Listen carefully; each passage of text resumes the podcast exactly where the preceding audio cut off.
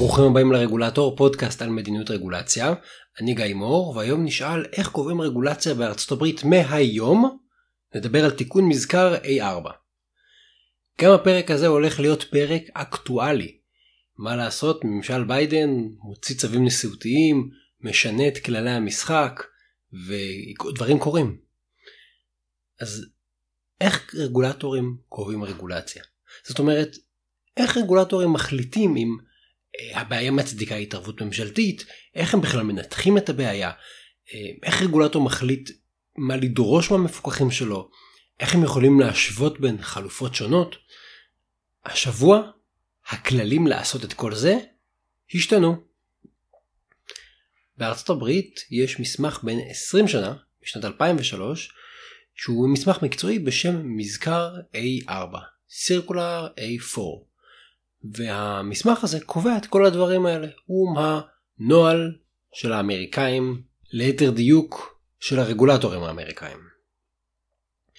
ביום שהנשיא ביידן נכנס לתפקיד שלו, ביום שבו הוא הושבע, הוא פרסם צו נשיאותי, שבו הוא אומר שאותו מזכר A4 יעודכן כדי לשנות את הכללים ואת תהליכי העבודה של הרגולטורים. ביידן ממש הגדיר איזה שינויים הוא רוצה לעשות וגם איזה כיוונים כלליים הוא רוצה לפתח. ולפני כחצי שנה, ממשל ביידן, הבית הלבן, פרסם טיוטה של התיקון למזכר A4.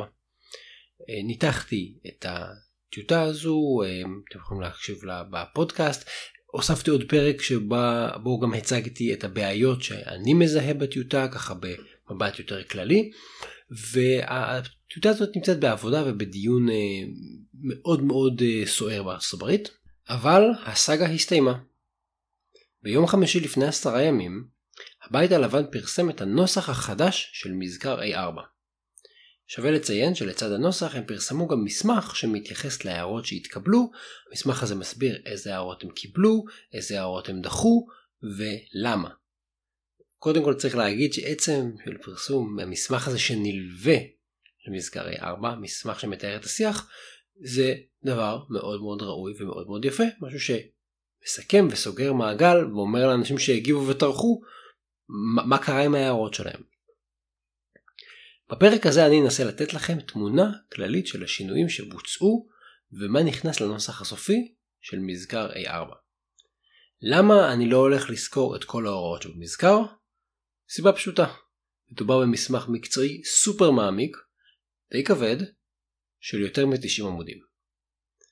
אבל אם אתם רוצים לקבל תמונה יותר מלאה, אני ממליץ לכם להאזין לשני הפרקים הקודמים שהקלטתי על הטיוטה של המזכר. אלה היו פרקים 236 ו-237 כאן בפודקאסט. טוב אז בואו נעבור להציג את ההבדלים המרכזיים והכי מעניינים במזכר, אני עובר לפי הפרקים.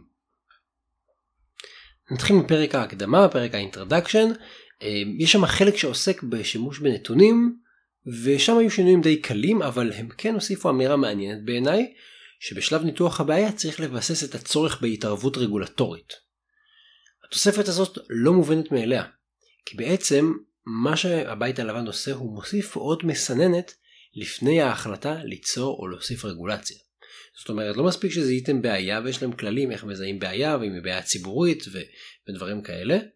אחר כך אתם צריכים גם לבחון לשאול את עצמכם ולשכנע אחרים שהבעיה הזו והסיטואציה סביבה מצדיקות שגם הממשלה באמת תתערב. כי יש בעיות שאולי הממשלה לא צריכה להתערב בהן.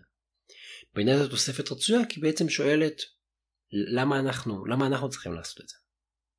באותו נושא הם גם הוסיפו אמירה על כך שתהליך הניתוח והגיבוש של הרגולציה הוא תהליך חסיר, חזרתי, איטרטיבי.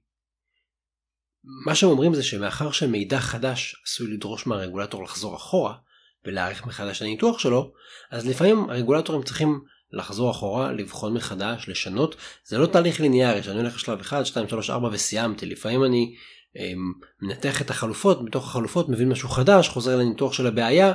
זה אומר שהתהליך הזה הוא גמיש, הוא תהליך חשיבה, הוא לא איזה תהליך טכני. אני חושב שהנקודה הזו היא נכונה גם מבחינה מתודולוגית, והיא גם מחדדת את העובדה שגיבוש רגולציה הוא מעין תהליך של אה, חקר או, או גילוי. אנחנו לא יודעים מההתחלה מה תהיה המסקנה הסופית ויכול להיות שהתהליך הזה ייקח אותנו למקומות שמפתיעים אותנו, שלא ידענו מלכתחילה שנגיע אליהם. טוב נעבור לפרק הבא שאני רוצה לדבר עליו זה פרק שיטות ההשוואה. הם קוראים לזה Analytical Approaches.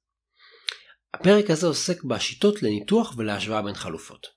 זה נושא סופר חשוב, כי הוא המפתח בעצם לבחירה בין חלופות. יש לי 2, 3, 4, 5 חלופות, איך אני בוחר? השאלה איך אני בוחר ובאיזה טכניקה תשפיע הרבה פעמים על הבחירה שלי. המזכר הסופי מסביר שצריך להשתמש בשיטות שמספקות תהליך שיטתי לזיהוי ולהערכה של ההשפעות של החלופות השונות. זאת אומרת גם לזהות מה זה עושה לבעיה, ליוקר המחיה, לתחרות, לסביבה, למגדר, לתעסוקה, כטוב ורע, ואחרי שזיהיתי, להעריך את ההיקפים שלהם. זה גדול, זה קטן, עדיף לכמת ממש בכסף. והמזכר הסופי מציג שתי שיטות אפשריות. ניתוח עלות תועלת, שבאנגלית קוראים לזה CBA, בראשי תיבות או PCA, וניתוח עלות אפקטיביות, שזה נקרא באנגלית בקיצור CEA. מה זה השיטות האלה? אני אגיד ממש בתמצית, לא נוכל להיכנס לזה כרגע. בתמצית, בניתוח עלות תועלת מבצעים ניתוח כלכלי של כל ההשפעות, בודקים כל חלופה מה היא עושה, כמה היא פוגעת בצרכנים, כמה היא פוגעת ביבואנים, כמה היא משפרת את הבטיחות. את הכל הכל הכל עושים לזה ניתוח כלכלי ואז סוכמים את כל הפלוסים, את כל הטוב, כל התועלות ואת כל המינוסים, את כל העלויות והנזקים. וכשסוכמים את זה ביחד, עלויות ותועלות, בודקים בסיכום הכללי אילו החלופות היא החלופה הכי יעילה. זאת אומרת, איזה חלופה נותנת לנו את התועלת נטו, תועלות פחות עלויות, הכי גבוהה. השיטה השנייה זה ניתוח עלות אפקטיביות. פה יש משהו טיפה יותר מסובך. כאן קודם כל צריך להגדיר יעד אחיד. למשל אני מגדיר יעד של צמצום מספר הפצועים מתאונות מסוג מסוים ב-50%. עכשיו אחרי שהגדרתי את היעד הזה, אני לוקח כל חלופה ואני משווה, אני בודק כל חלופה כמה יעלה לי כמשק, כחברה, להשיג את היעד הזה. ואז בעצם בודקים איזה חלופה תשיג את היעד שהגדרנו בעלות הכי נמוכה. השיטה הזו היא פחות מקיפה בניתוח שלה, אבל היא מצריכה פחות השקעה בכימות הכלכלי. טוב, זה היה הרקע, אז מה השתנה? שינוי משמעותי ביחס לטיוטה הוא במעמד שניתן כאן לניתוח עלות תועלת. ככלל, ניתוח עלות תועלת זו השיטה המועדפת. אבל בטיוטה הייתה הצעה להסביר מתי כן כדאי להשתמש בניתוח עלות אפקטיביות ולא בניתוח עלות תועלת. זאת אומרת בטיוטה הם חשבו קצת להחליש את אה, ניתוח עלות תועלת ולתת לשיטה אחרת איזשהו מעמד טיפה יותר גבוה.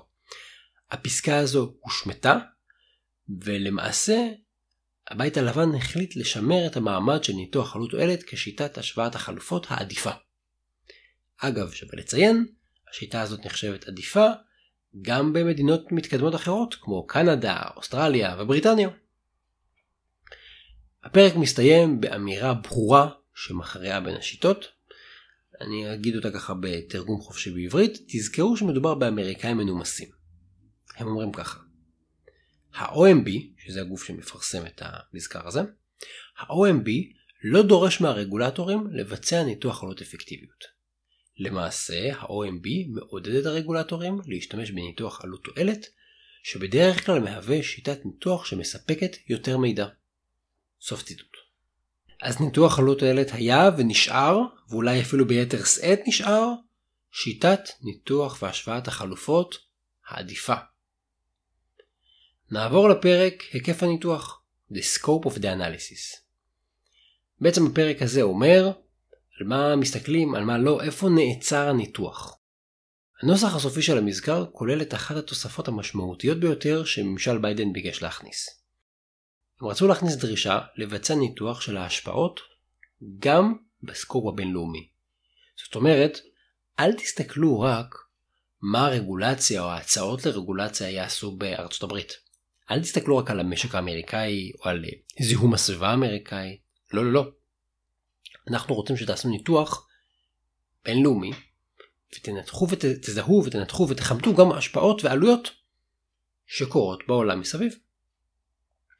כמו שציינתי בסקירה שעשיתי על הטיוטה בפרק הקודם, אני חושב שהמטרה המרכזית של הכלל הזה, של השינוי הזה, זה להכניס התייחסות גם להיבטים אקלימיים. כי היבטים אקלימיים הם לא רק בארצות הברית ולפעמים לא נראה אותם בכלל בארצות הברית. אבל אולי האמריקאים רוצים להגיד אם נפחית למשל את פליטות הפחמן הדו-חמצני אז נראה פחות שריפות באוסטרליה. עד היום לא היה כל כך ברור אם מכניסים את זה, זאת אומרת כמעט לא עשו את זה, לא היה ברור אם צריך או אם אפשר, מהיום צריך. הבעיה זה אם אפשר. לדעתי ובכלל בלי קשר לסוגיית האקלים אני חושב שמדובר בהוראה שמרחיבה מאוד את היקף הניתוח והיקף העבודה שנדרשים מהרגולטורים והיא גם היא, היא מעוררת קשיים, היא תעורר הרבה שאלות לגבי אופן הביצוע של הניתוח ושל איסוף הנתונים על ההשפעות שחורגות מהגבולות של ארה"ב. אני רוצה לקוות שהבית הלבן, חבר'ה שפיתחו את המזכר, עשו כל מיני ניסיונות בעצמם כדי אה, להבין מה יהיו המשמעויות לפני שהם קבעו את ההוראה הזאת. למשל, שיגידו בואו ננסה לעשות ניתוח בתור רגולטורים לסוגיה מסוימת ובואו נראה אם אנחנו מצליחים, אם לא, מה קשה, איזה, איזה דילמות עולות לנו. למען האמת, אני לא חושב שהם עשו את זה. פשוט כי אחרת הם היו מספקים יותר הנחיות פרקטיות ותשובות לשאלות שמתעוררות מהרחבת היקף הניתוח. אז זה אחד השינויים הדרמטיים שקורים כאן, כאילו בשוליים, לא בשיקולים, לא בשיטות הניתוח, רק פותחים לרוחב את היריעה. אז נעבור עכשיו לפרק שקילת החלופות הלא רגולטוריות, Alternative Regulatory Approaches. הפרק הזה נשאר במהות שלו כמו בטיוטה, עם אה, דגש על הצורך לבחון גם חלופות לא רגולטוריות, כמו למשל פתרונות מבוססי שוק, למשל תחרות ומידע כתחליף לרגולציה, או שימוש בכלכלה התנהגותית. אבל כן יש בפרק שתי תוספות מעניינות ששווה רגע להתעכב עליהן. התוספת הראשונה נוגעת לפיילוטים, לאיסוף מידע ובאופן כללי לניסוי וטעייה. בנוסח הסופי של המזכר, הבית הלבן הכניס הרחבה של ההמלצה לבצע פיילוטים וניסיונות וניסויים בהיקף מצומצם לפני שקובעים את הרגולציה הקבועה. תוספת שנייה, שהיא מעניינת, היא בתת הפרק שעוסק בתקני תהליך ובתקני ביצוע. אם המושגים האלה נשמעים לכם כמו סינית, אני ממליץ לכם לקפוץ להאזין לפרק 49 ולפרק 234, שם הרחבנו על הכלים האלה ואיך אפשר לשנות לחלוטין את התוכן של הרגולציה ואת המשמעות שלה באמצעות שינוי שהוא כאילו מינורי. בכל אופן, במזכר הרגולטורים נדרשים לבחון את העלות הממשלתית ואת עלויות הציות שיהיו כרוכות ביישום הרגולציה ובאכיפה שלה. ואז לחשב את התועלת נטו. זה בעצם מתקשר לסיפור של ניתוח עלות תועלת.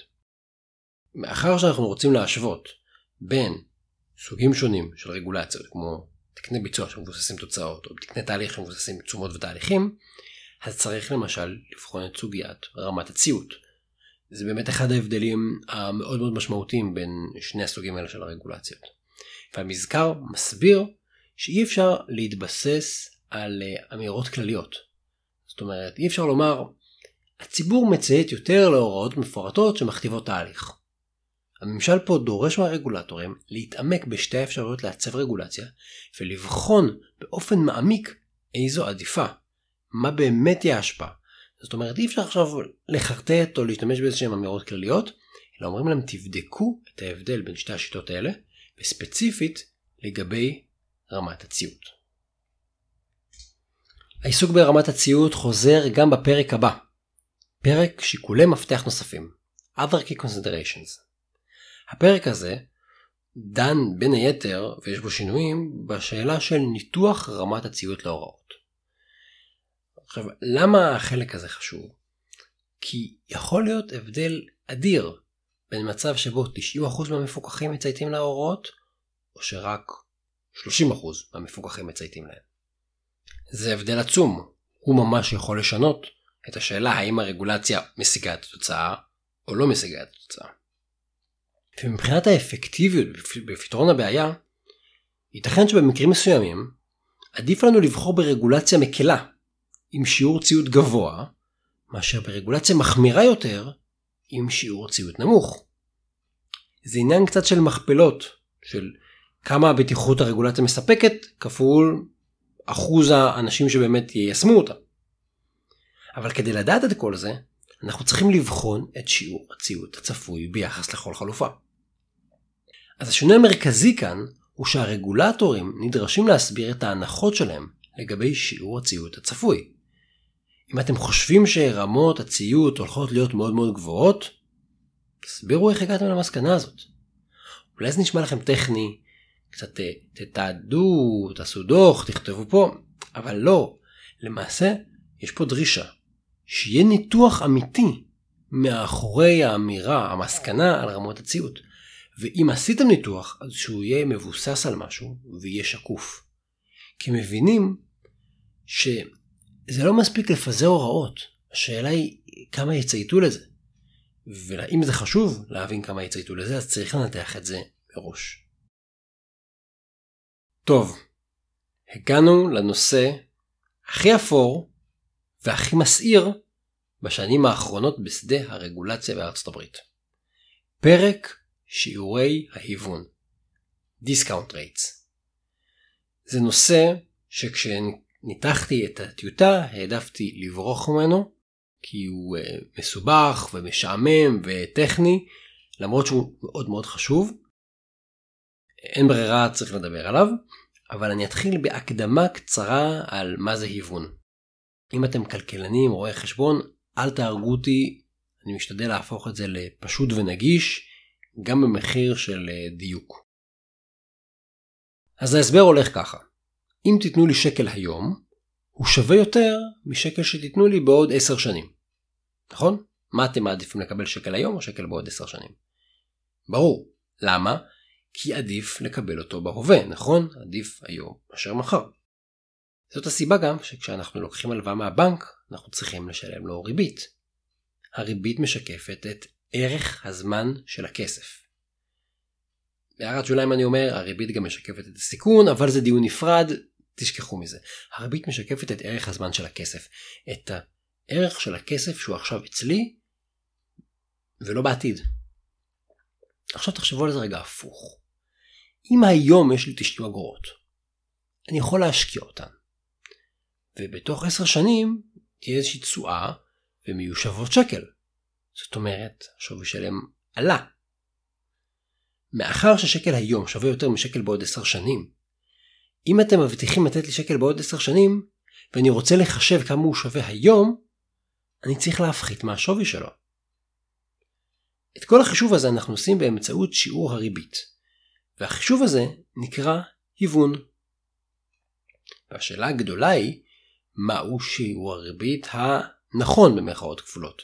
באיזה שיעור ריבית להשתמש כדי להוון שווי של עלויות ותועלות מהעתיד לשווי שלהם היום. טוב, זה היה מלא מלא מונחים טכניים, איך השאלה הזאת רלוונטית לרגולציה? אז נניח שאני רוצה להטיל רגולציה שתעלה למשק מיליון דולר. היא לא תעלה מיליון דולר פעם אחת, היא תעלה מיליון דולר בכל שנה למשך 20 שנים. כמה הרגולציה הזאת תעלה בסך הכל המשק? קחו רגע לחשוב על זה. אם עניתם 20 מיליון דולר, אתם טועים. למה? כי אין ספק המיליון דולר שאנחנו נוציא השנה הוא באמת שווה מיליון דולר, אבל המיליון דולר האחרון שנוציא בעוד 20 שנים, הוא לא שווה בערך שלו למיליון דולר שהמשק יוציא היום. ככל שאנחנו מתרחקים אל תוך העתיד, ככה השווי של הכסף פוחת. בכמה הוא פוחת? תלוי. תלוי בשיעור הריבית שבה נשתמש לחישוב ההיוון. ולכן, החישובים האלה של ההיוון משפיעים המון על הניתוחים הכלכליים של גם של העלויות וגם של התועלות מרגולציה לאורך זמן. בארצות הברית יש בשנים האחרונות מלחמה אדירה סביב היוון של תועלות ושל עלויות עתידיות מהרגולציה. ובאמצעות שינוי של משתנה טכני לכאורה, של שיעור הריבית, אפשר להשפיע מאוד מאוד על התחשיב.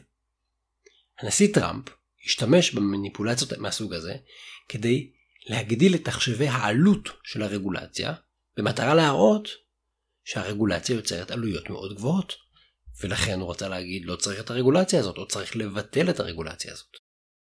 אנחנו לא ניכנס לטכניקה ולחישובים שמאחורי קביעת שיעורי הריבית להיוון, אני רק אגיד בלי דיונים כלכליים וחשבונאיים, שבטיוטה שפורסמה בתחילת השנה, הוצע לקבוע את ה-Default Social Rate בשיעור של 1.7%, אבל בנוסח הסופי הוחלט להעלות אותו ל-2%.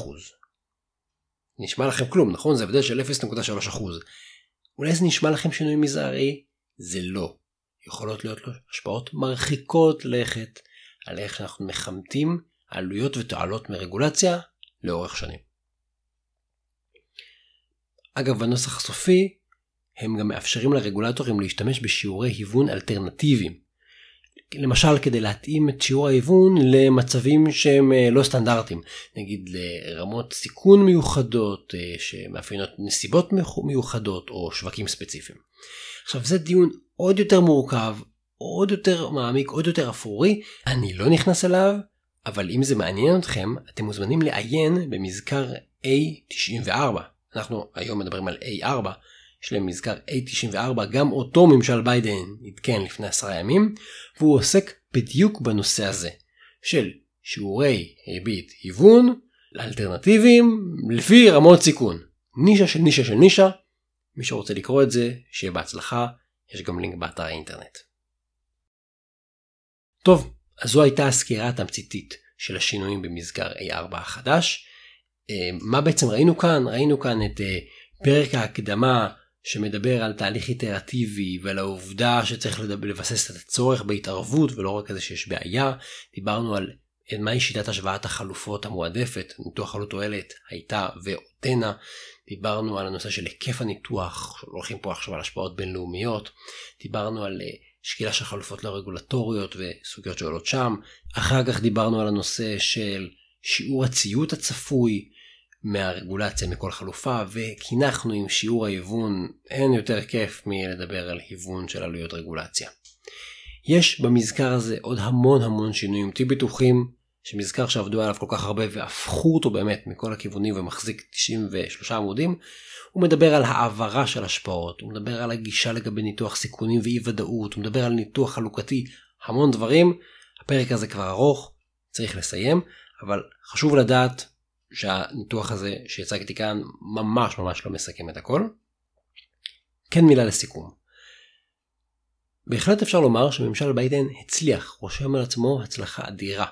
הוא הצליח להעביר מהלך מקצועי, מורכב מאוד, ובעצם להשפיע על מערכת ההפעלה של הרגולטורים.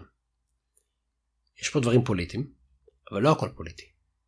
ויש כאן הרבה מיקרו פרטים וניואנסים, כמו איזה שיטה להשוואה בין חלופות מועדפת, ולצד זאת יש גם לא מעט שינויים שמבטאים תפיסת עולם, שאולי מישהו אחר יגיד אני לא מתחבר לתפיסת העולם הזו וזה לא עניין שהוא מקצועי גרדה. למשל, יש במזכר אמירה מפורשת שסוגיות כמו אי שוויון גזעי הן הצדקה להטלת רגולציה. עוד דוגמה שדיברנו עליה היא ההרחבה של היקף הניתוח של כל רגולציה, כך שהיא תכלול גם השפעות בינלאומיות. זו דרישה שבכלל לא ברור לנו איך מיישמים, אבל הכניסו אותה כדי לקדם ניתוח של סוגיות אקלימיות.